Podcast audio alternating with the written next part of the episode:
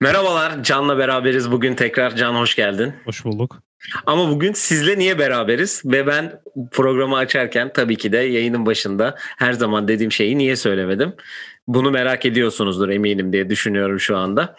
Ee, biz e, yaklaşık bir buçuk senedir bir oyun planı podcast oyun planı podcastini yapıyoruz zaten Can'la beraber.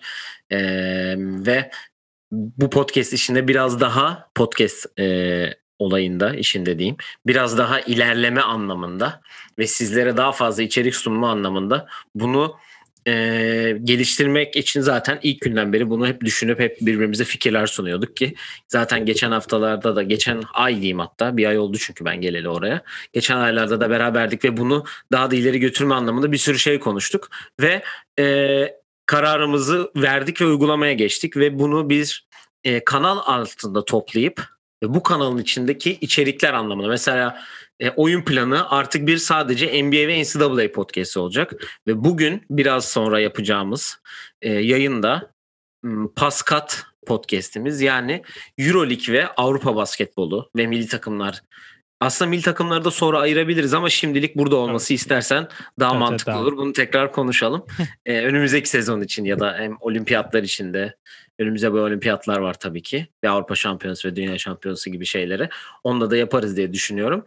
Ve e, dediğimiz gibi pas Paskat podcast'imiz birazdan e, sizlerle olacak ama tabii ki buradaki en büyük haber herhalde bunu bir kanal altında tek bir isim altında toplayarak artık sizlerle Tuş 27 e, podcast olarak e, sizlerle olacağız.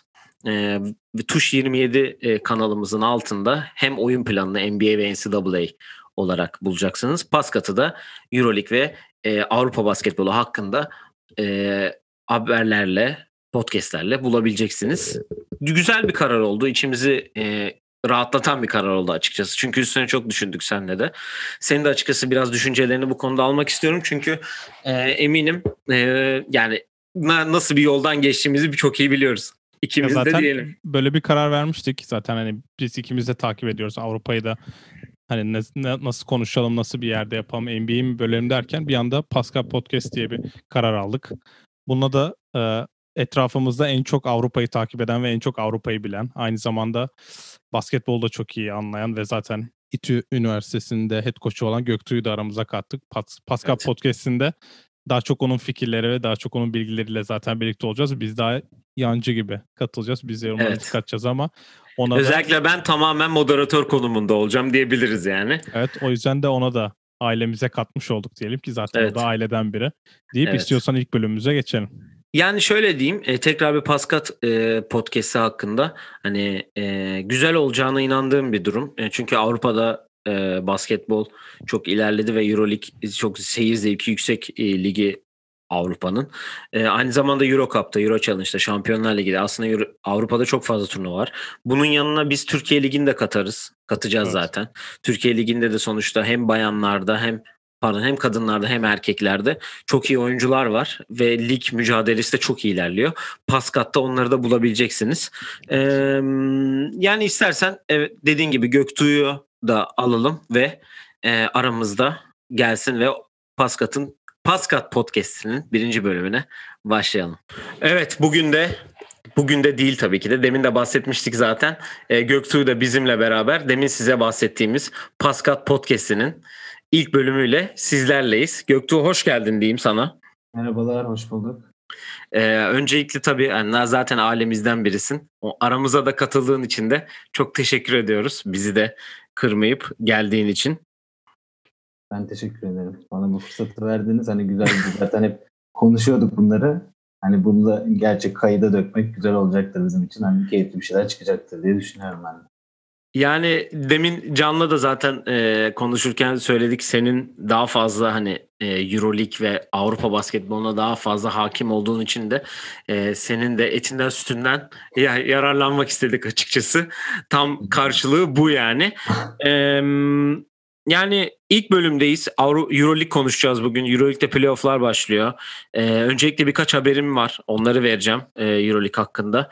Sonra istediğim şey hani açıkçası konuştuğumuzda e, bir e, playofflar belli oldu gibi. Sadece 8. sıra belli değil. O da e, pazartesi günü oynanacak maçta belli olur olacak zaten.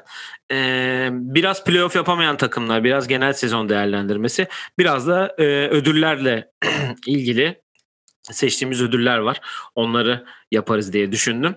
E, genel olarak şöyle başlamak istiyorum açıkçası. İlk e, sorum ikinize de hatta Göktuğ'un ilk yayın olduğu için ilk ondan başlayayım Can kusura bakma. Ee, nasıl bir Euroleague sezonu geçirdin? Nasıl bir e, beklentini karşıladı mı? Bazı takımlar var playoff yaptı bazıları yapamadı.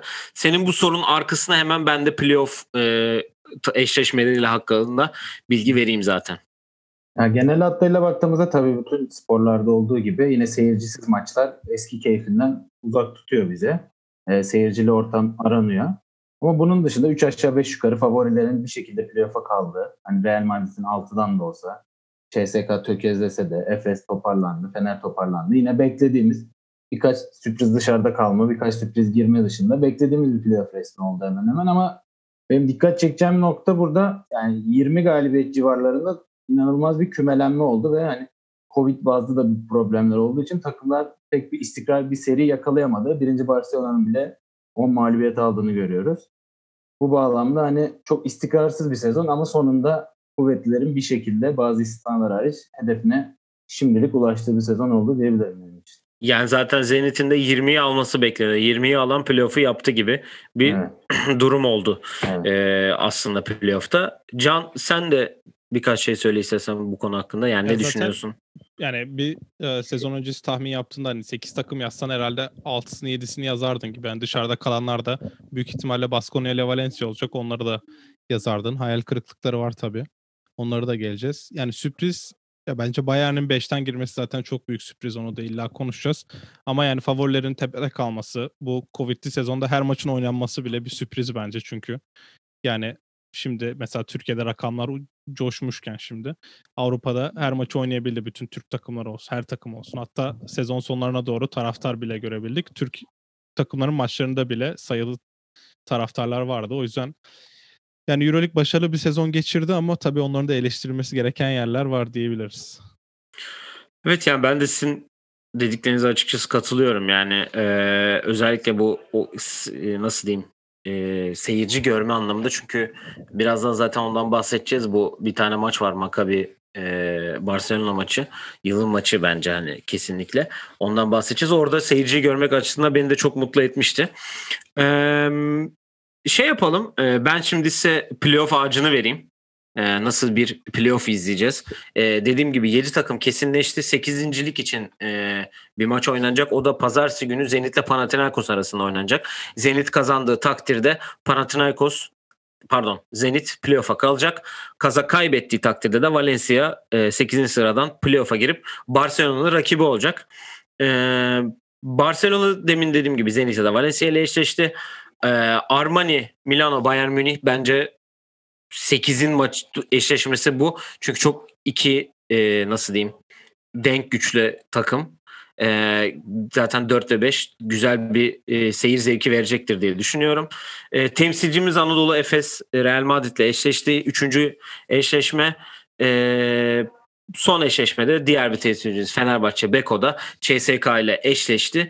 E, en iyi 3 e, yani 3 maçı kazanan takım yani best of five olarak geçiyor.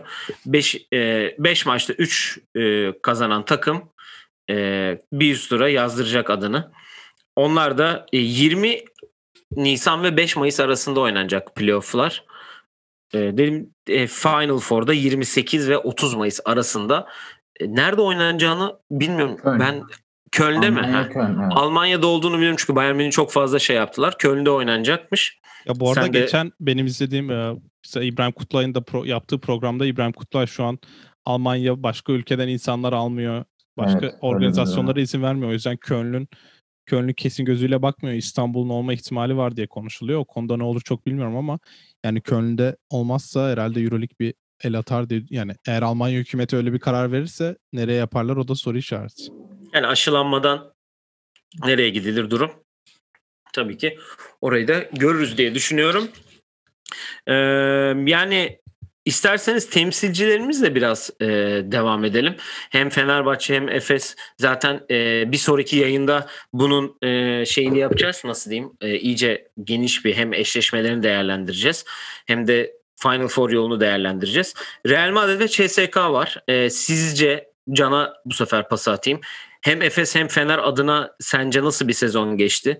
E, Kokoşkov geldi. NBA'den bir koç geldi Fener'in başına. Biz zaten bunu hem kendi yayınlarımızda da bahsettik birkaç kere. Ama tabii eskisi kadar bir favori olmayan bir Fener. E, Veseli'nin sakatlığı var. E, ne zaman gelecek belli değil. E, hazır görüntüsü göstermediler aslında Real Madrid maçında biraz. Ve tabii ki de favori olan bir Efes var diğer tarafta. Ve ikisi de turu geçerse birbirleriyle eşleşecekler. Efes geçen seneki formunu e, mesela bence yakalayamadı. Özellikle Ergin Ataman zaten kendisi de demişti ben geçen sene de takılı kaldım. O yüzden takımı tam toplayamadım diye zaten başlangıçta da belli oluyordu. Fener de aynı şekilde kötü başlamıştı ama bence izledikçe yani biz bu takımları daha yakından takip ettiğimiz için biz biliyorduk bence bu iki takımı da bir yerde seri yakalayacağını ki e, sanırım Göktuğ'la biz bir yerde konuştuğumuzda son oynanan iki Türk takımının son oynadığı 34 maçın 30'unu kazanmışlardı evet. Euroleague'de. Öyle bir serileri vardı ikisinin birlikte. Yani Fener'de mesela çok iyi bir seri yakalamışken çok iyi bir seri yakalayan Efes'e denk geldi. Farklı bir maç oldu. Fener orada biraz tökezledi ama yine de 7'den kendini playoff'a atmaya başladı ki bu takım 11. haftada sanırım 5 galibiyet 6 mağlubiyetteydi ki yani ağır yenilgiler Kokoşkov, de aldı. Tabii tabii. 5-10. Yani Kokoşkov ha 5-10'du aynen. 5-10'dan geldi. Kokoşkov yılın koçu olmaya aday. Yani ben kendisine vermedim ödülü ama e, aday diyebiliriz çünkü Euroleague'de yani uzun süre sonra Avrupa'da çalıştı ve ilk senesi de diyebiliriz kendisi için. Ya ben Fener'in şans biraz da şanslı görüyorum. Şöyle şanslı görüyorum. Yani Veseli sakatlığı ne olursa olsun CSK'yı böyle bir anda yakalamak, bu durumda yakalamak, özellikle guardsız yakalamak. Mike James'siz durumu, yakalamak bence hatta. Tabii Milutinov'un durumu da ne olacak çok belli değil. Ee, yanlış hatırlamıyorsam. O yüzden Fener'i biraz önde görüyorum. Final Four'a iki Türk takımın kalma ihtimali çok yüksek. Ya yani inşallah olur ama yine tabii ki birbirleriyle eşleşiyorlar. Türk finali izleyemeyeceğiz ne yazık ki. Göktuğ sen ne söylemek istersin iki takım hakkında? Sen de biraz e, yani biraz Efes e, açısından bakarsan olaya. Ee, yani geçen sezonda bir takılı kalma vardı bu başta çok belli oluyordu hani Ergen Ataman'ın demeçlerinde olsun, oyuncuların vücut dilinde olsun. E, buna işte Larkin'in hem sakatlık hem Covid'ti galiba. Evet evet. Ayrı ayrı. Ee, Sertaç'ın bir sakatlığı ya da Covid yani çok eksikleri vardı. Sertaç'ın bu kadar önemli oyuncu olduğunu olabileceğini bu kadar rotasyonda yani Tibor'la Dunstan'ı geride bırakıp bu kadar önemli parça olacağını beklemiyorduk. Şimdi Sertaç da böyle bir hal alınca o da sezon başında bir eksik gibi göründü gözümüze.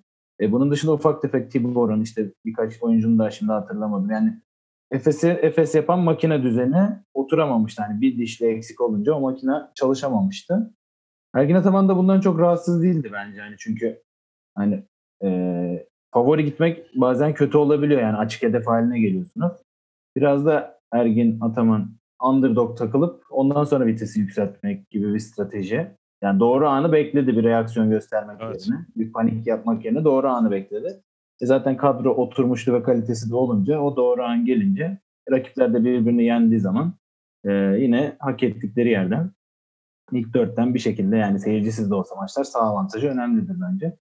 Bir şekilde sağ avantajıyla ve problemli bir Real Madrid'le şimdi Dekin de gitmesiyle Evet. Bunu da konuş, konuşuruz herhalde. Dekin de gitmesiyle daha da ibre e, Efes'ten yana döndü. Son Milano maçı zaten çok tahmin ettiğimiz üzere geçen bir maç oldu.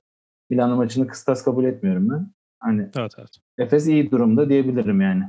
Fenerbahçe'de evet. çok kısa değineyim Hı. istersen. Tabii tabii. Fenerbahçe'de de Fenerbahçe Beko'da yani e, 5-10 başladıktan sonra sezona hani hiç kimse playoff'u bırakın playoff'u yani iki hafta önceden e, playoff'u garantilemeyi hiç kimse düşünmezdi bence. İnanılmaz bir seri yakaladılar. Yani bu kadar üst düzeyde bu kadar galibiyet serisiyle geldiler. Burada bir hala Kokoşkova haksızlık yapanları ben görüyorum. O da biraz NBA'den gelmiş olmanın hani NBA'de daha böyle rotasyonlar bellidir. Rakibe göre değil de e, belli bir şablona göre, belli bir paterne göre rotasyonlar yapılır. Onun biraz kurbanı oldu. Bütün oyuncularından yararlanmaya çalıştı sezon başında mesela Hamilton gibi. Edi gibi. Onlar onların bu seviyede çok tutunamayacağını, onlar ne zaman girse eksi yazdığını fark edince daha do- dar bir rotasyon ve Guduric hamlesiyle çok güzel bir A planı olan bir takıma dönüştüler. Tabii eksikleri var ama şu an Fenerbahçeliler de bulundukları nokta ve eşleşmesinden ümitlidir diye düşünüyorum, mutludur diye düşünüyorum. Yani Fenerbahçe ile ilgili ben de şunu söyleyeceğim. Ee, kötü bir başlangıç var. 5-4 maçlık bir mağlubiyet serisi var ki Fener'in şu an maçlarına bakıyorum. Öyle bir sezon başında bir CSK'ya bir sayıyla kaybettiği maçı var. Bayern Münih'e bir 4 sayıyla ve ondan sonra aldığı bütün mağlubiyetler çok ağır mağlubiyetler var. 30 sayılı arka arkaya kaybettiği bir e, seri var. Yani Zalgiris deplasmanda yenildiği bir 37 sayı var. Barcelona'ya aynı şekilde deplasmanda yine 97-55 gibi 42 sayı gibi bir farkla yenildi. Ama dediğin gibi Guduric'in gelişi e, ile başlayan bir Olympiakos maçıyla başlayıp e, Alba maçı yani Efes maçıyla biten diyeyim aslında bir 10 maçlık galibiyet serileri var. Guduric hamlesi onlar için çok dediğin gibi e, çok kritik oldu. Ben Kyle Okuy'un hamlesinin de iyi olduğunu düşünüyorum. Hani Kokoşko'la daha önceden çalışmış bir hoca, oyuncu ve e, sahada geçen gün konuştuğumuzda da şey yapmışım hani Peroantic hamlesi, Peroantic e, efekti verebilir. Yani Kyle Okuy'undan çıkıp 25-30 sayı atmasını bekleyemezsin ama sahada mücadele anlamında, hustle anlamında sana çok şey katar diye. Zaten NBA'de de böyle bir oyuncuydu. Fenerbahçe'deki rolü de bu. E, şu anda. Hani ondan çok fazla bir o şey beklentisi yok ama tecrübeli de bir oyuncu. Playoff tecrübesi olan da bir oyuncu. Onun için Fenerbahçe'nin içine çok girecektir diye düşünüyorum. Efes'in içinde son şunu söyleyeyim. Birbirini tanıyan, birbirini bilen e, bir takım. Geçen sene kazanma alışkanlığı e, yarattı kendine.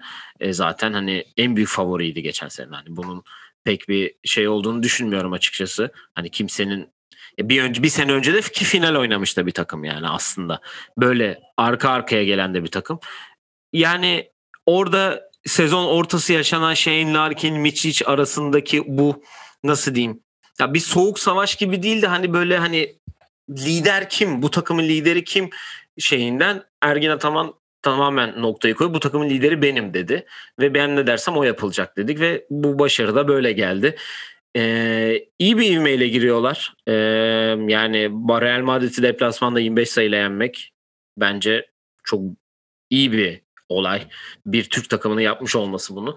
iyi bir olay olduğunu düşünüyorum ben ya bence şu an e, Barcelona'dan sonraki en büyük favori e, Efes yani çok açık ara. Çünkü Barcelona'nın hem oyuncu olarak hem de dün akşam Gasol da e, ilk maçına çıktı ve hala 2010-2009 NBA şampiyon olduğu seneden ki şeyleriyle hani 13 dakikada 9 sayı atarak bunu gösterdi. 30 30 dakika 35 dakika oynayıp 9 sayı atamayan oyuncular var şu an evet. EuroLeague'de. Onun için e, fark yaratacaktır tabii ki e, Barcelona adına. Ee, şunu sorayım ikinize de. Ee, şimdi playoff yapamayanlara bakıyorum. Ee, biz bunu e, NBA'de tutunamayanlar olarak adlandırıyoruz. Yani burada da tutunamayan çok aslında hayal kırıklığı yaratan birkaç takım var. Hani sizin ya benim gözüme mesela listenin altına baktığımda Olympiakos gibi, Panathinaikos gibi, özellikle Maccabi gibi e, bu üç takım takılıyor. Ya çünkü e, Valencia'nın daha belli değil hani ne olacak. Yüzde 30 ihtimal yapamayacak o da bence. Hani 70'e 30 olarak görüyorum. Çünkü dün akşam Zenit'i izleyince inanmışlık gördüm onların gözlerinde diyeyim. Ee, yani Kızıl Yıldız, Azvel ve e, Zalgiris, Baskonya bunlar ve kim ki bunlar çok fazla hani yapsa sürpriz olacağımız olacak dediğimiz takımlar. Geri kalan dört takım özellikle iki Yunan ve Makabi takımı, üç takım pardon. Ee, sizin altta e, yani Göktuğ sana geleyim burada da ilk Buna da ilk sen cevap ver bakalım. Ee, hangi takım daha fazla seni orada olması şaşırttı diyeyim? Şimdi bu konuda bu, ta- bu takım buranın en ünlü takımlarından biri. Bunlarla başlamadan olmaz. Beni şaşırtmadı tabii de. Kim ki adı verdiğimiz basketbol takımı diye geçen ama aslında insan topluluğu olan, basketbolcu topluluğu olan takımı bir parantez açmak istiyorum ben burada. Tam şey modunda arkadaşlar. E, hani Cadde Bostan'da falan beş birbirini tanımayan insan bir araya gelir hani bir kişi böyle çok bireysel oynar ondan sonra abi biraz paslı mı oynasak takılan abiler gibi çıkıyorlar sahaya sırayla topu fırlatıyorlar potaya geri dönüyorlar orada duruyorlar böyle savunma falan yapmıyorlar. Ya tamam Kimki'den bir hani bir Final Four beklemiyoruz. Belki Final Eight bile beklemiyoruz ki bütçesine göre olması lazım. Aslında bütçelerde çünkü ilk 8'de olduğunu düşünüyorum. Yani tam emin büyük olmamak da yüksek bir bütçe olduğunu düşünüyorum. 30 34 maçta da 4 galibiyet almayın. Yani Evet o çok kötü bir şey yani. Şivet 4 maç mı al- alabilmiş sadece onu merak ediyorum ben. Yani ondan bir başlamak istedim ama ben, benim için orada yer alması sürpriz ve bir takımdan ziyade ben Yunan takımlarının düşüşü diyeyim buraya. İki Yunan takımında bu kadar hedeften uzak olduğu bir durum. Çok rastlanan bir şey değil. Yani Yunan basketbolunun özellikle kulüp basketbolunun düşüşü oraya diyebilirim. Artı olarak da eee, orada yani onu sonra mı konuşuruz bilmiyorum gerçi de. Şimdi eksileri mi konuşuruz?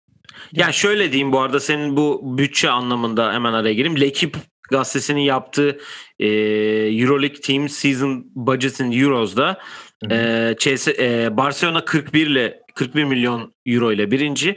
Kimki 33.3 milyon euro ile e, dördüncü sırada. E, sana şöyle diyeyim. İlk 8'den playoff yapamayan e, bir Kimki var. İlk 8'de olmayıp playoff yapan da Bayern Münih. Bayern Münih 10. diyeyim sana. Evet. Tahmin Yani 9 Maccabi. Hani Bayern Münih yani Zenit'i de yaptı sayıyorum ben. Hani Baskonya Evet. yerine. Zenit de 7. sırada olduğu için en düşük Kızıl Yıldız 8.3 milyon euroymuş bütçe. Onu da hemen soru işaretini giderelim kafadaki. Yani Kızılyıldız için de şunu ekleyeyim bu arada. Hani her sene belli bir çizgisi olan bir takımdı. Bu sene biraz o çizginin ben altında gördüm. Yani 8'leri 9'ları oynayan bir takımdı. Bu sene biraz daha problemliydi herhalde orası. Hani en azından birkaç tane büyük takımı yenip böyle bir sükse uyandırıyorlardı. Onda da işte taraftarsızlığın da etkisi yine buraya bağlarsam. Demek ki taraftardaymış bütün olay. Ya, bağlayabiliriz Topu yani. potaya onlar geçiriyormuş. Can sen e, genel olarak hani görüp de ya Maccabi özellikle senin dikkatini çekmiştir hem Sandy'den dolayı e, daha da ciddi takip Ya ben hayal bir- kırıklığı olarak Makabi'ye gelecektim ama yani Makabi hem kadro olarak hem de bütçe olarak bence zaten hani yukarıyı zorlaması gereken. Yani bir devamsızlık vardı orada. Ben Sandy ile de hani ara ara konuştuğumda devamsızlık ve istikrarsızlıktan bahsediyordu. Onlarda kadro çok değişiyordu. Sezon ortası işte TJ Klein transferi yani bir deneme yaptılar ama çok başarılı olamadılar. Çok Ee, sakatlıkla uğraştılar onlar Evet bir de. evet yani sakatlık orada Covid çok olmadı yani orada Sandy bir Covid oldu kendisi Amerika'ya geldiği için. Sonra onun dışında çok sorunları olmadı da Ee, Yunanlara şöyle değineceğim ben yani Yunan tak- Yunanistan takımlarına baktığımızda özellikle mesela Panathinaikos Hezonya'yı aldı. Onun dışında Nedovic'i hani ara ara mesela Panathinaikos Kiefer'la oynadı bir, bir, haf, bir ay yani. Şimdi orada elle tutulur oyuncu da yok. Mesela şimdi atıyorum Barça, CSK, Efes Milano ilk dördü alalım. Hatta Fener'i de alalım. Çünkü Fener Real de diyelim. Hani transfer yapabilecek takımlar. 8'i alalım biz Evet, genel olarak. Tepeye oynayacak takımlar. Bunlar mesela Olympiakos ya da Panathinaikos'un kadrosuna bakıp şu adamı alalım da seneye bizi daha da winner yapsın diyebileceği bir oyuncu da yok bence bu iki takımın kadrosunda. O yüzden nasıl düzelecekler bilmiyorum. Herhalde ya ülke mesela futbolda ülkemize Başakşehir'in yaptığı gibi belki bu tak, bu kulüplerden ayrılan oyuncuları alıp bir yukarı çıkma hamlesi yapabilirler. Çünkü seneye ben Maccabi'nin de biraz daha istik yani daha istikrarlı bir basketbol oynamak istediğini ve yukarı çıkmak istediğini düşünüyorum. Ama Yunanlar nasıl düzelir cidden bilmiyorum. Bu da hani bütçeyle biraz da alakalı. Ama ne yaparlar cidden yani hiçbir fikrim yok.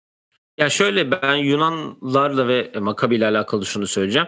Ee, Yunan takımları bir geçiş döneminde bence. Bir jenerasyon değişimi var belli ki. Yani Spanulis bile çok zor süre almaya başladı. Hani bir yaşlanıyor. İşte zaten hani kadrodaki diğer oyuncular Printezis, Printezis olsun, Papa Nikolaou olsun hani daha böyle nasıl diyeyim e, yaşlı olmaya başladı ve daha fazla böyle Amerika'da koleji bitirmiş, 2-3 sene NBA'de oynamış ama atlet uzunlara, atlet e, Amerikalılara daha çok yelteniyorlar. İşte Wesley Johnson geldi oynadı Panathinaikos'ta. E, Olimpiyak Olympiakos'ta oynayan işte Nigel Williams mesela. Wade Baldwin. Baldwin değil mi? Olympiakos. evet e, yok oynadı değil Oynadı, mi? Geçen sene oynadı. Nigel, Nigel Williams Goss oynadı mesela. Hani Panathina Olympiakos'ta yine. Hani Jimmer Fridet bile geldi oynadı Panathinaikos'ta. Belli bir geçiş dönemi. Ee, Rick Pitino geldi çalıştı hatta. O kadar bir şey var. Yunan takımları için onu söyleyebilirim. Maccabi'de yani şimdi dediğimiz sen de söyledin hani senden dolayı biraz daha fazla takip etme şansı yakaladık. Yani orada birkaç top daha lazım başarılı olmaları için. Ben öyle düşünüyorum. Çünkü eee Wilbeck'in olsun, eee Dorsey olsun. Şimdi de Chris Jones da gelmiş. Hani herkes top potaya atmaya çalışıyor. Biri Hani- daha vardı hatta. Onlar Elijah Bryant. Elijah Bryant biraz daha topu ben paylaştırayım şeyinde. Hani o da mecburen, o da ortamı boş Ama ben sana bir söyleyeyim mi? Dördü arasında ki bir ara Elijah Bryant'ın adı Milwaukee ile de anılmıştı Can hatırlıyorsan. Da değil teklif yaptı kabul etmedi de. Yani o dördü arasında bence en istikrarlı olarak Evet. bakabileceğin oyuncu Elijah Bryant. Mesela ben de çok sevdiğim bir oyuncu değil. Ama o yani ben o acayip bir durum. Hani birinden çıkmaları gerek. Bu Dorsey mi olur, Wilbekin mi olur, ileride ne olur bilmem ama ya oradan kurtulmaları gerek diye ben açıkçası düşünüyorum. Orada ben bir koç değişikliği de bekliyorum diyeyim. Öyle mi diyorsun? Yani, yani koç değişikliği olursa belki hepsi kalır ama koç değişikliği olmazsa o saydığımız dörtlünün üçü bile gidebilir onu söyleyeyim. Yani şimdi Omri Kaspi'yi getirdiler. E, Dragan Bender var. Zizic var. Bunlar hani NBA'de o süre oynamış oyuncular. Dragan Bender'i tamamen dışarı tutuyorum çünkü basketbolcu olduğu konusunda çok büyük e, düşüncelerim var. yani yani düşünüyorum bu adam basketbolcu mu diye gerçekten. Çünkü yani Zizic o takımın şu an en nasıl diyeyim yıldızı gibi duruyor ki geçen gün oynadığı maçta o birazdan geleceğiz Barcelona maçına. Orada çok iyi işler yaptı. Ee, yani onların köklü bir değişikliğe gitmesi gerekiyor e, başarılı olabilmesi için. Diğer takımlar zaten orayı seven takımlar. Demin de saydık Kimki gibi işte Kızıl Yıldız, Alba, e, Azvel. Azvel'de Tony Parker'ın başkanlığında a- yani kardeşini getirdi takım başına. Norris Cole'u getirdi ama olmuyor iş. Asfel'e Ee, şöyle bir şey diyeceğim. Bence Asfel bence Göktuğ sen katılırsın buna. Onlar e, A lisansını almak için böyle biraz bayağı hani marketing Gösteriş anlamında mi? ve PR anlamında bayağı iyi çalıştılar. A Evet. lisansını da aldılar. Belki 1-2 sene ama şimdi Monaco da geliyor. İşte TV geliri yani Monaco büyük ihtimalle geliyor Euro Cup'tan dolayı. Şimdi televizyon geliri ikiye bölününce falan nasıl bir e, tepki verirler bilmiyorum da e, belki Asvel 2-3 seneye bir şeyler kurabilir. Ya Azvel bir de e, bir ara yukarıdalardı çünkü yani iyi bir serileri var. Şimdi bakıyorum ben maçlara hatırladığım hani hangi ara diye Olympiakos yani üst üste Olympiakos, Valencia, Baskonya, Kızıl Yıldız, Armani, Bayern Münih, Barcelona'yı yenmişler. Üst üste böyle bir serileri var. Sonra zaten son 7 ma- e, son 8 maçta 7 mağlubiyet almışlar. Oradaki tek mağlubiyet galibiyeti de Maccabi zaten. Ee, ya şimdi ee, o zaman ödüllerle devam edelim. Siz seçtiniz ödülleri. Ben çok fazla girmedim o işe. Çünkü sizin ee, nasıl diyeyim judgment'ınıza inandım diyeyim. Sizin seçimlerinize, sizin adaletinize inandım diyeyim ödüllerde. Ama tabii ki müdahalem olur diye düşünüyorum. Ee, isterseniz tabii ki en iyi oyuncuyla başlayalım. MVP ile başlayalım. Sizce normal sezon MVP'si e, kim olur? Ben şimdi şuradan e, genel olarak e, sezon içinde kimlere vermiş onları da bakayım. Göktuğ senle başlayalım. Senin e, ödüllerin en değerli oyuncun Tamam. sence e, sezonu kim? Ya ben kendisini va- yani zaten çok iyi bir sezon geçirdi ama varlığıyla yokluğu bir takımı bu kadar etkileyen bir oyuncu uzun zamandır yani olmamıştı. Yan Veseli diyorum ben burada. Oo, memleketçilik yapıyorsun yani. Memleketçilik. Ee, ya Veseli benim de adaylarımdan biriydi. Ben ya Veseli hakkında zaten yani en iyi 5'e yazdım. Orada da bahsedeceğim. Ben oyumu Mirotic'e verdim. En iyi takımın en iyi oyuncusu. 25 dakikada 17 sayı 7 rebound. Hani sahada kalması. Biraz hani NBA kafasıyla yani en iyi takımın en iyi oyuncusuna verdim. Ee, yani Mirotic bence normal sezonda da çok kasmıyor ama e, mesela Mart ayını o kazandı onu biliyorum. Veseli'nin Evet, de bir Mart- ayı var. Yok Ben- Marta e, Marta'yı Marta'yı- Mirotic e, Ocak ayı yan mesele olmuş. Evet ona da bakmıştım dün akşam. Hani acaba iki, Mirotic iki tane aldıysa otomatik alır diye düşünmüştüm. Ama iki tane alan aynı oyuncu yok. O yüzden bence bunu şey, e, hani Fener 7. bitirdi. O yüzden çok şanslı olacağını düşünmüyorum ama ilk dörtte bitirse bence kesin Veseli alırdı diyorum ama. Haftalık MVP hiç almamış bu arada. Şimdi ben e, hem aylık hem haftalık e, oyunculara baktım çünkü bildiğin NBA, e, Euroleague öyle ödüller de veriyor, seçiyor da. E, yani Veseli Göktuğ'un dediğine katılıyorum. Varlığıyla yokluğu bir oyuncunun bu kadar belli ediyorsa ciddi anlamda e, yani MVP olmak için adaydır yani hani onun tam şeyi o. Mirotic'te de yani Mirotic'e de sıcağım açıkçası. Çünkü onun da bir e, şeyi var hani e, bir ağırlığı var. Sonuçta Barcelona'nın en iyi oyuncusu baktığın zaman.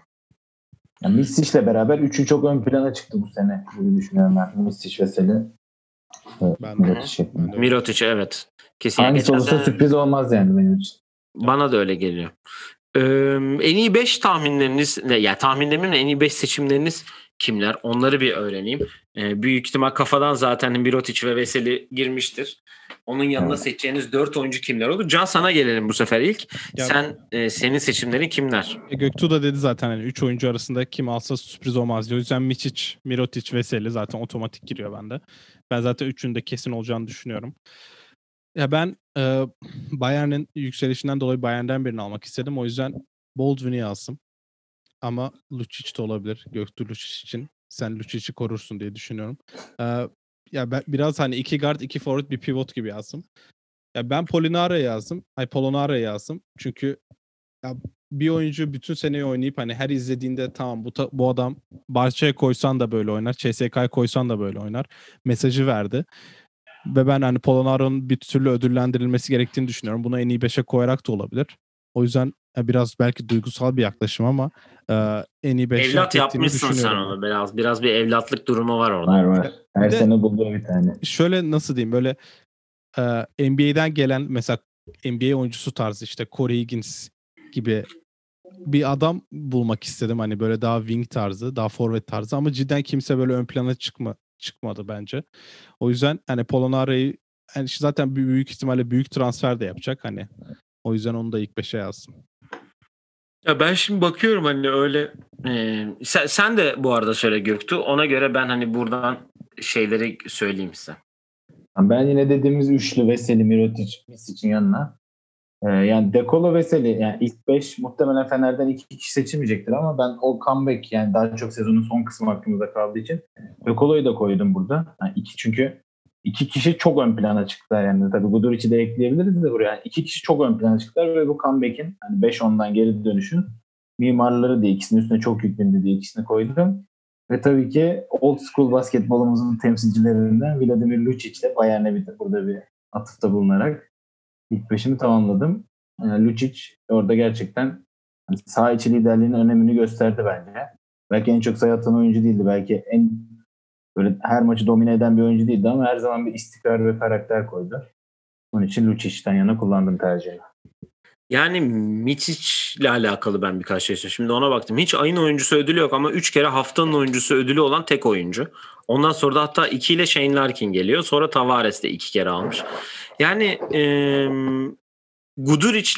ya Guduric sezon başından beri olsaydı Fener'de her şey çok farklı olurdu zaten.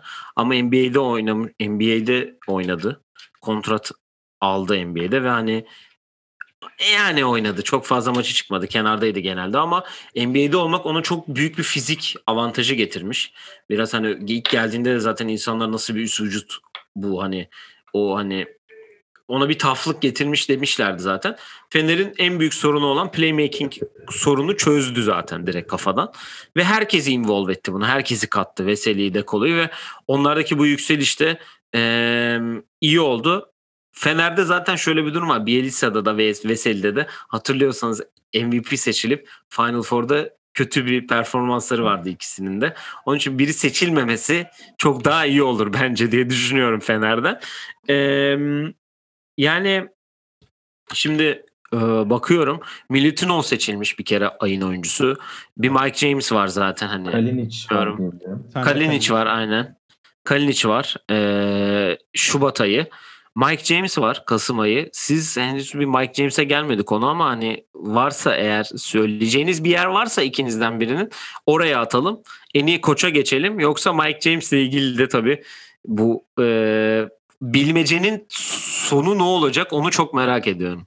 Yani ayrıldı CSK'dan kesinlikle. Onu biliyoruz. Bir gün e, bizim oyun planı podcast'in başında haberlerde veririz diye bekliyorum ben Mike James'i Evet. yani.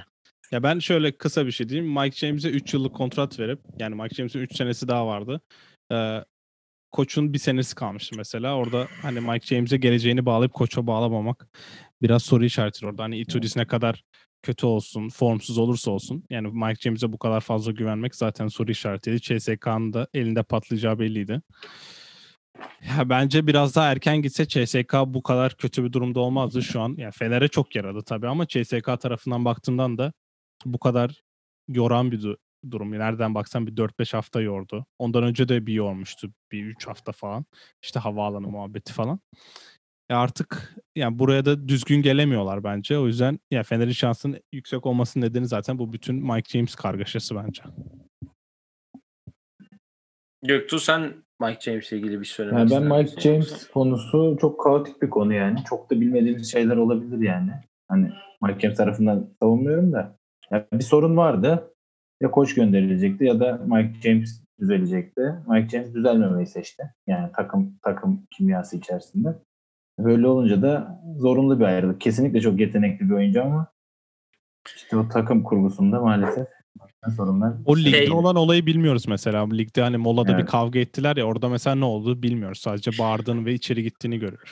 Ya sezon içinde de çok fazla böyle e, kadro dışı kaldı. Birkaç olay oldu oynamayacağım dedi şey yaptı. Yani Mike James, Alexey Şivet, Miloš Teodosic bunlar hep iki ucu e, değnek adlı bir şey vardır. Oraya çok uyan oyuncular. Sizi maç sizi vezir de ederler, sizi rezil de ederler. E, Şivet şu an rezil durumunda. Mike James de orada ama Teodosic de Euro Cup'ta final oynayacak mesela diyebiliyorum. Virtus Evet, Bologna ile. 1-1 seri. Söyledim, oynatacağım demek ki. Ee, yani Mike James'le ilgili en son şunu diyeyim. Can Öz hep söyler hani koçu yollayamayacak, o bütün oyuncuları yollayamayacağımıza göre koçu yollayalım yapalım diye. Bu sefer oyuncuyu yollayıp koçu tuttular. Bakalım playoff'ta da Fener'e karşı nasıl bir performans sergileyecek. CSK diyelim. Yılın koçu. Ee, Bence burada geçelim. ortak verdik. Önce Göktuğ söylesin. Ben Bence öyle aynı kişiye verdiğimizi düşünüyorum. Ee, şimdi Euroleague yönetim böyle bir ödül veriliyor galiba bildiğim kadarıyla. Benim bence de veriyorlar Çok galiba. ters düştükleri için vermeyeceklerine emin gibiyim. Ama Bu isme mi? bu ismi evet. Ee, kendisi hiç yani böyle genelde sezon başı hani basketbolla Euroleague'le ilgilenen insanlar böyle ilk 8 sıralaması falan yapar. Bunlar bunlar girer diye. Bence %5'in bile altındadır Bayern Münih'in ismi. Kendisi 5. sıradan playoff'a soktu ve çok sükseli galibiyetler aldı. Mesela Efes'i 2'de 2 yendiler. Son hafta Barcelona öyle ya da böyle Barcelona'ya yendi.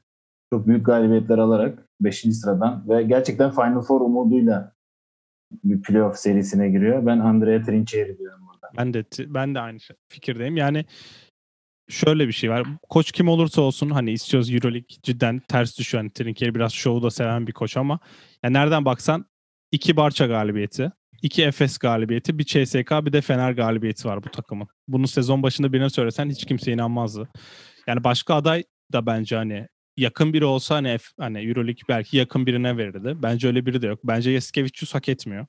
Çünkü geçen sene Zaten elindeki bunlar hocam. Bir de Pesic basketbolundan çok farklı bir şey izlediğimizi ben düşünmüyorum. Sonuçta ben yani Barcelona atıyorum 24-10 değil de 29-5, 34 bitirseydi belki Yasikevicius'a verebilirdin. Ama öyle bir hava da yok. Nereden baksan yani CSK ile aynı bitireceksin. Ve CSK neler yaşadı yani. E, Martin Schiller'a veremezsin. Çok iyi bir sezon geçirse bile Zalgiris playoff'a girmedi. Kokoşkov da dediğin dediğimiz gibi hani bu takım evet çok iyi bir seri yakaladı ama 5-10 ken de bu takımın koçu Kokoşkov'du. Hani hem iyisini hem kötüsünü görmüş olduk. Bence Trinkieri hak ediyor. İnşallah alır çünkü ben baktım yani Euroleague'deki ve hatta Avrupa'daki neredeyse en iyi senelerinden bir tanesi. Ve bu bütçeyle bu takımla buralara kadar çıktı. Yani Wade Baldwin'in playoff'u garantilediklerinde Eurohoops'un paylaştığı bir sezon öncesi şeyini paylaşmıştı ve onu o, takımı 18.liğe yazmışlar yani. Ve bu takım son hafta Efes bir şey için oynasa yani bir gel ciddi oynasa Efes ev sahibi olacaktı yani playoff'ta. Evet. Yani Bayern Münih'in başarısı tabii ki e, yatsınamaz yani. Ben de katılıyorum sizin oyuncu en iyi koç seçiminize. Ya, Wade Baldwin'in takımı playoff'a soktu takım hoca. Öyle diyeyim. E, ya Kokoşkov benim ikinci adayım olabilir. Çünkü ya 5-10'dan takımı 7. de olsa playoff'a soktum ve Real Madrid'den önce playoff'a kalmayı garantiledin yani. Dediğim gibi çok ağır yenilgiler. Ben burada e, hiç yapmadığım bir şey olan Fenerbahçe'nin yönetiminin Kokoşkov'daki sabrından dolayı da tebrik etmek istiyorum. Çünkü ülkemizde benim ilk gördüğüm bu kadar sabırlı bir teknik direktör, e, hoca. Özellikle basketbolda. Özellikle basketbolda kesinlikle öyle yani. Hani iyi giden hocaları bile yolluyoruz. E, futbolda zaten bunun önüne alamıyoruz. E, basketbolda da şimdi öyle olmaya başladı. E, ağır yenilgiler üstüne 9 maçlık seride ona güvendiklerinde, boşa güvenmediklerinde zaten Kokoşkov ortaya çıkardı. Ama tabii ki Bayern'in başarısı üstüne yani Ergin Hoca da alamaz büyük ihtimal. E, ona da geleceğini zannetmiyorum. E, Itudis zaten uzak. Ben de ya Bayern Münih'e verebilirler. Çok pohpohladılar. Yani pohpohladılar dedim. Çok medya önündeydi takım. Evet. Öyle diyeyim size. Yapılan Euroleague programlarına falan Almanya'da olacak olması Final Four'un yani olacak olması diyeyim. E, tırnak içinde Final Four'un onları da tabii öne çıkardı. Alabilir Trinkier'i diyeyim. En iyi savunmacınız e, kim peki? Ben yani çok böyle hatırladığım üst düzey bir performans yok. Biraz istatistiklerden de yardım aldım. Ama Pierre Henry'nin çok iyi bir birebir savunmacısı olduğunu düşünüyordum zaten. Adaylarımdan biriydi. E, top çalmada lider olduğunu bilmiyordum. Onu da görünce oyu direkt Pierre'ye, Henry'e verdim. Ya ben de Henry'e verdim. Kendisi zaten Real'le anlaştığı da söyleniyor. Bir atlama yapacağı, bir üst basamağa çıkacağı. Sezonun en yükselen yıldızlarından biri bence. Kesinlikle. O yüzden yani savunmacı da öyle cidden yani eskilerden böyle Romain Soto gibi, Pietruslar gibi böyle çok göze çarpan. Hani sırf rolü bu olan oyuncu da çok kalmadı Euroleague'de cidden. Ve Boğa da o rolden çıktı zaten. Hani e tabii tabii yani. Ya Boğa'nın mesela bir Makabi maçı var. Onu izletsem bu adam Euroleague'in en iyi guard savunmacısı mı diye sorarsın.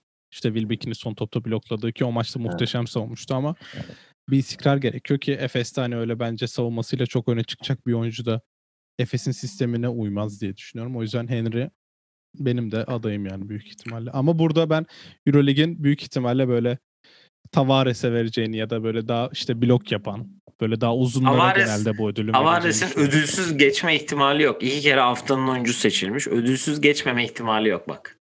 Evet. Ben inanıyorum yani. yani uzunlarda da en iyi 5'te uzunlarda zaten dolu kontenjanımız. Muhtemelen burada. Tavares'le bir geçiş büyük ihtimal gelir yani. Arayı şey yaparlar. Yani Henry Can sen de söyledin e, Madrid transferi de e, kesin gibi duruyor ve hani hem sezonu aynı sezon içinde hem Campazzo'yu hem Deki kaybetmek e, Lasso'nun olmayan saçlarını bir daha dökmüştür diye düşünüyorum. Yani ama onu da Henry'e aldık ama biz falan hani bas şeyden. Hani geliyor orada, orada daha çok hamle var ya. Ee, zaten e, Poirier hamlesi de konuşuluyor. Bu arada o da Philadelphia'dan takaslanmıştı ve serbest de bırakıldı. Ee, New York'a takaslanmıştı değil mi? Evet, evet. New York'ta serbest bıraktı ve önümüzdeki sezon için Real Madrid diyorlar onun içinde. Ee, bakalım göreceğiz önümüzdeki senenin hamlelerini zaten konuşacağız e, ilerleyen bölümlerimizde. Ee, yani İsterseniz Amerikalı ile devam edelim. Çünkü e, NBA'de genelde draft olmamış, kontrat bulamamış Amerikalılar gelip e, Euroleague'de fark yaratabiliyorlar. Kimisi parlıyor, kimisi sönüyor. Yani kaybolup gidiyor yani. Sizin böyle bu sene için gözünüze çarpan ilk Amerikalı kim deyip topu Can'a vereyim artık. Amerikalı olunca konu NBA'den de gelince Can'a vermezsek ayıp olur diye düşünüyorum. Senin gözüne çarpan e, kim oldu bu sene? Ya ben ilk 5'e mesela Baldwin yazdığımız için Baldwin otomatik benim için buraya giriyor. Ama yani işte 34 maçta sadece 6'sında tek hane atması, takımı buraya yazması yani yılın koçunun takımında oynamak onu da tabii yükseltiyor ama ya bu Göktuğ'la yayından önce konuştuğumuz için hani burada pası direkt ona atacağım. Onun adayını söyleyip ama yani geçen senenin MVP'si olan bir adamı dünyanın hiçbir yerinde sonraki sene bench'ten gelmesine ikna edemezsiniz. Shane Larkin sırf bunu kabul ettiği için bence burada aday oluyor deyip Göktuğ'a veriyorum. Yani ben de Shane Larkin'in yani hani outstanding mi diyorlar Amerikalılar. Evet, evet. Böyle farklı herkesten kendini farklı kılan bir yapısı var yani. Hani gerçekten NBA'de bir kişi izleme yani NBA diyorum. EuroLeague'de bir kişi izleme hakkın olsa yani Shane Larkin uzak ara e, en çok oyu alır ve en çok oy izlenir diye düşünüyorum. Ve zaten performansı da ortada. Tüm bunları yaparken ve egolu bir oyuncu olarak gelmişken yine egosu var tabii ama hani bir potada eritip bunu ve takım oyuncusu da olabildiği için ben Shane Larkin'e burada ya mesela şimdi son Baskonya maçında attığı 30 sayı var. Evet uzatmaya gitti o Hı hı. maç. 35 dakikada 30 sayı. İlk, şey, ilk yarıda 6 sayısı vardı. Yanlış hatırlamıyorsam da. Mesela o maçta bench'ten geliyor. Ya bu Evet. adamı ikna etmek önünde Miçic olması tabii ki yani. Miçic ile Larkin zaten her maçı birlikte bitiriyorlar. Belli ki bu adamlar birlikte de oynayabiliyor. Ama onları farklı beşlerde kullanabilmek. Yani mesela Ergin Ataman'ın kullandığı bir Amerikalı beşi var işte. Larkin, Anderson, Boboa, Dunstan, Singleton beşi var bir tane. Mesela oranın lideri yapabiliyor ki Olympiakos maçını çeviren 5 bu aynı zamanda. Ya buna kabul ettirmek çok zor iş ama oyuncunun da bunu kabul etmesi gerekiyor. Mesela bunu Mike James'e yap desen yani Mike James'i sen Yapamaz. bench'ten bir getirmeye çalış bakayım ne oluyor. Ama Larkin bunu yapıyor bence. ve ya belki yani Miçic muhteşem bir sezon geçirdi ama geçen senenin MVP'si bu adam nereden baksan. Ve bu mesela 30 sayı atması belki çok büyük anlam ifade etmiyor olabilir. Hani Efes için çok bir şey değiştirmemiş de olabilir ama yeri geldiği zaman ben sorumluluğu al- alırım, maçı da alırım. Mesajını da verdi ve bu playoff'tan önce Efes için çok iyi bir mesaj. Larkin toplarını soktu o maç. Ben izledim o maçı çünkü. Hani e, öyle toplar soktu ki art uzatma ya özellikle dördüncü çeyrek çok acayip toplar soktu. Hani o topları sadece Larkin sokardı. Öyle diyeyim sana Euroleague'de. Öyle topları soktu ve hani egosunu her şeyini bir kenara bırakıp e, dediğin gibi bench'ten gelmesi çok büyük bir iş. Burada hem kendisi aslında burada bu övgüyü hak ediyor. Hem de bunu ona e, kabul ettiren bir staff da bence burada biraz bu Kesinlikle. işin e, övgüsünü kabul ediyor diye Miçic düşünüyorum. hak ediyor bu arada. Miçic yani önündeki adam Miçic olmasa bu adamı bence bench'ten gelmesine de kabul ettiremez. İşte bu soğuk savaşta diyelim e, kendisini biraz daha feda etti Larkin gibi. Hani o demin Evet. ikisi için söylediğim şeyde e, takım başarısı için bunu şey yaptı. E, Wade Baldwin'le ilgili de şunu söyleyeceğim. 2018'de e, canlı izleme fırsatı bulduğum bir oyuncu. Sadece e, bütün maç James Harden tutsun diye üstüne verdiler. En son dirseği yiyip oyundan çıkmıştı. Şimdi Avrupa'da harikalar yaratıyor yani hani ama onun da biraz böyle o demin saydığımız tayfaya Şvet, e, Teodosic, Mike James e, kanalına gittiği birkaç maç var. Yani vezir rezil olayında biraz e, onun da görüyorum yani o konuda. Bir, hangi maçta hatırlamıyorum böyle abuk sabuk bir top kaybı. Playoff'u garantiledikleri maçta e, bir top kaybı var böyle sonra gitti blow, blow Lucic yaptı da hani bu böyle abuk sabuk bir top listesine kaybı. ben Wilbeck'ini de ekleyeyim ya bu arada. Evet o da onu da sayabiliriz. E, bu Hezonya'da yolda bu arada. Hezonya'da Evet. gel, Eğer eğer böyle de hani yani. seneye de aynı planla devam edilirse Hezonya'da o listeye bu listeyi biz zaten yayın şey oldukça bunu Evet. koyalım vezir rezil listesi. Güzel oldu. Bunu yapalım evet güzel bir şey oldu.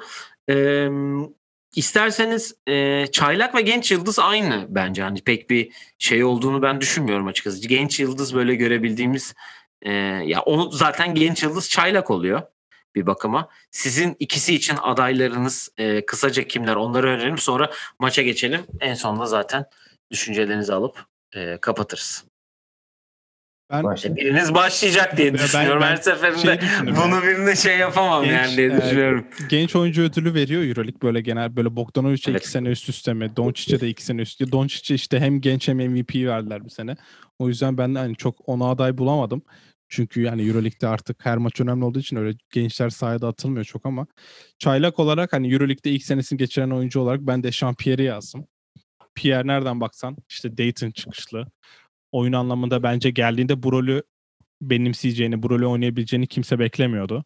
Bence Kokoşko'nun NBA'den gelmesi ve özellikle Utah'ta çalıştığı oyunculara baktığın zaman işte Joe Ingles'lar, Royce O'Neal'lar, Jordan Clarkson'lar biraz hani onlara kendi rolünü benimsettirme. Donovan Mitchell aynı şekilde. O oyunculara kendi rolünü benimsettir, benimsettirmede yardımcı olduğunu e, Quinn Snyder'e oradan bir şeyler kaptığını bence burada kesin görüyoruz. Yani Pierre'e ne gerekiyorsa onu yaptırttı. Belki kapasitesi asla bekledi yani potansiyeli bile bunu göstermiyorken bence Pierre böyle bir oyuncuya evrildi. Aldığı maçlar var. Yani tabii son maçı ben biraz eks yani son maçı çıkarıyorum burada. Veseli'nin eksikliğinde bütün takım kayıyor haliyle ama bu tepeye oynayan ilk dörde oynayacak bir takımda Pierre'in bu takım bir parçası olabileceğini kanıtladı ve bir bunu ilk senesinden göstermesi bence çok önemli oldu. Şimdi ben bir şeye bakıyorum da eee, takımın en ne, bu P, PIR var hani e, şey Her evet. verimlilik per. Verimlilikte Veseli mesela birinci şu an Fener'de. E, Dechampierre hemen arkasına ikinci sırada 12 ile geliyor. Ondan arkasına da Guduric geliyor ve sadece 18 maçta oynayan bir Guduric var. E, senin seçimin kimler Gökte onu da bir e, öğrenelim. Ben, ben de yani Can'a katılıyorum burada. Pierre yani çok güzel bir yardımcı rol. Yani hiç ön plana çıkmadan her maç istikrarlı mücadelesini yaparak çok da kritik üçlükler yani. Hiç şutör rolünde alınmadı mesela. Bayağı üçlük attı. Şimdi istatistiğini tam bilmiyorum ama %43 ile atmış. 70'te 30. çok kritik. Yani maç başı bir üçlük hemen hemen. Ki yani bu rol beklenmeyen bir oyuncu. Mesela üçlük beklenen Edin'in neler yaptığı ortadayken e, Pierre'in bu kadar güzel bir X faktör olması e, Dechampierre'e gitti benim e, çaylak oyun. Genç oyuncu da öyle çok aklıma gelen biri olmadı. Yani genç Bolmaro var. Emmanuel Quickly karşılığında Emmanuel dedi. Emmanuel Quickly karşılığında takas olmuş. Bu arada New York'un e, kari, e, şeyi boyunca e, tarihi boyunca yaptığı en iyi hamle olarak gözüküyor bu da. çok iyi.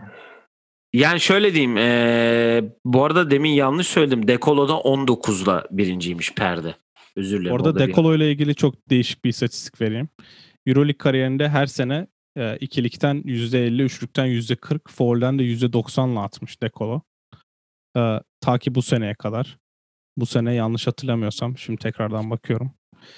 Foul'de pardon üçlükte bir tane fazla kaçırdığı için %39.7 ile tamamlamış. O yüzden bu istatistiği de sona ermiş ki bence Avrupa tarihinin en önemli şutörlerinden bir tanesi kendisi. Son maçta kaç tane denemiş? Kaçta kaç? Hemen bakıyorum ona da. Ee, evet son üçlükten dolayı. Son maç 3'te 2. Ee, ondan önce 4'te 1. Bir tane Valencia maçında 7'de 2'si ve Olympiakos maçındaki 6'da 1'inden dolayı yüzdesi dağılmış diyebiliriz. Evet maça geçelim ve son e, ödülümüzü de verelim yani. E, bizim ödülümüz diyelim. E, Sezonun maçı benim için yani aslında çok önemli bir maç değildi. Ve böyle çok üst düzey de bir maç olmadı ama seyircili oynandı ve güzel bir atmosfer. Uzatmaya gitti maç.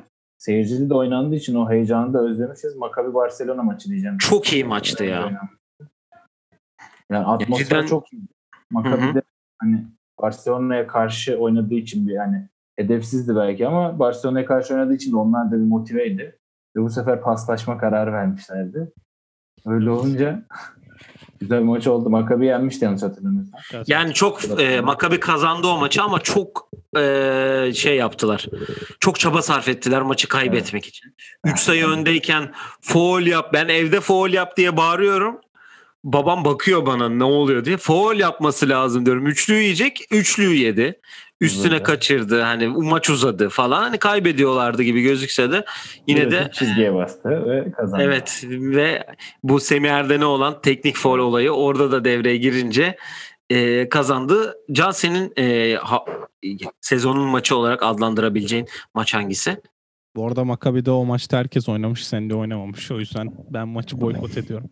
Bilseydim seçmezdim ya. Bu, bir şey diyeceğim boykot edeceksen her maçı etmen gerekme durumuna geldi. Dün kadroda da yoktu bu arada. Hani onu da Evet, baktım. bu ben. arada e, Barcelona'da o maçı kaybettiği için geldi burada Fenerbahçe'ye karşı kastı ve yani Veseli sakatlandı o maçta da onu da belirtelim. Ya ben sezon maçı şimdi yakın geçen maçları genelde belki yani önceden sezon başında geçen maçları unutuyor olabiliriz. Aklımıza kalmamış olabilir ama 30. haftana hafta oynanan Zenit Baskonya maçı. Son çeyreğe 34-16 Baskonya'nın yendiği. Yani maçın bitimine 4 ben bu, bugün son periyodu tekrardan izledim. Maçın bitimine 4 dakika 32 saniye var. 72-58 skor. Hani öyle son periyoda farkla girildi. Baskonya direkt son çeyrekte hani direkt üstünlük koydu da değil. Maçın bitimine 4 dakika kala 14 sayı önde ve ondan sonra 19-0'lık bir seri var. Bu o an yanlış hatırlamıyorsam Zenit'i bayağı zorlamıştı hani playoff Evet. potası için. 30. haftanın sonunda Zenit dışarıda kalmıştı diye gözüyle bakılırken bir anda Zenit kendini şimdi potaya atacak. Euroleague sağ olsun. Şu an hala dışarıda. Evet anladım. yani sezon bittiği için artık onlar oynayacak ve kazanacaklar büyük ihtimalle. Ama yani şimdi tekrardan bakıyorum. Yani 10 maçtan önce Olympiakos'a da kaybettiler. Sonra Real'e de kaybettiler. Hatta Real maçından sonra işte Zenit maç kapatamıyor. Eleştirileri de varken üstüne de bu maç gelince bayağı eleştiri olmuştu ama şimdi yani çok önemli bir maç olması gerekiyorken şu an biraz önemsiz kaldı diyebilirim bu maç için. Var mı eklemek istediğiniz herhangi bir şey? Vallahi ilk yayın için gayet e, güzel oldu. Ağzınıza sağlık demek istiyorum ikinizin de.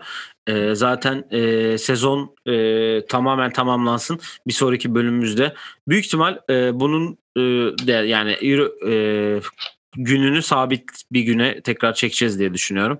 Büyük ihtimal haftanın ortasına çarşambaya çekeriz. Bizim de tam ortaya geliyor çünkü oyun planının. Ee, ağzınıza sağlık e, demek istiyorum. Göktuğ tekrar sana hayırlı olsun diyelim. Aramıza tekrar hoş geldin. Var mı sizin eklemek istediğiniz herhangi bir şey? Ee, hem e, genel olarak Euroleague ile alakalı söylemek istediğiniz ya da herhangi bir şey. Bir şarkı söylemek ister misin? Herhangi bir şey var mı eklemek istediğiniz herhangi bir şey? Sorayım. Euroleague yönetimiyle ilgili eleştirilerimiz olacak tabii. Onu daha geniş bir zamana ayırmak istiyorum. Böyle bir sonraki bölüme güzel olur çünkü playoff konuşacağız evet, onda. Evet, yani playoff konuşacağız şu anda. Nisan ayının ortasındayız ama hala maçı eksik takımlar var mesela ve bu takımlar playoff yarışında. Çok ilginç durumlar var. Bunu da Onlara daha detaylı konuşalım diye düşünüyorum. Uğur Ozan'dan duymuştum ben de. O da bir programında söyledi. 6. haftanın maçı bu ertelenen maç. Yani evet, arada 27-28 maç haftası geçti ve buraya attınız. Yani ya çok bir şey değiştirmiyor pazar, ama. Pazar Euroleague maçı oynandı bir de bu da. Evet Maccabi Azvel. Yani ben şu son hafta maçlarının aynı gün aynı saatte oynanmamasını, eski Türksel Süper Lig günlerindeki gibi sağ altta scoreboard ve puan durumunu göreme, görmemiz gereken bir gün olması gerekiyorken ya mesela biz onu konuştuk böyle de ben sonlandırayım Göktuğ'yla. Trinkieri olsan maçı satar mısın diye konuştuk. Barcelona maçının son çeyreğinde kaybetsen CSK ile eşleşiyorsun. Kazansan evet. Milano ile eşleşiyordun. Barça da zaten biraz satmaya çıkmıştı ama yani Trinkieri'nin hakkı vardı. Bence bunun olmaması gerekiyordu. Herkesin hakkı vardı neredeyse yani hatta. Efes de mesela değişik bir rotasyonla oynadı. Ya bunun olmaması için herkesin aynı saatte oynaması gerekiyordu ama EuroLeague bunu bence yapmak istemedi. Bir de pandemide sınırlamış olabilir diyebilirim. Evet. Ee, Valla o aynı anda oynatmama iş çok acayip yani. Bunu Türk Türksel e, Süper Ligi de yapıyor.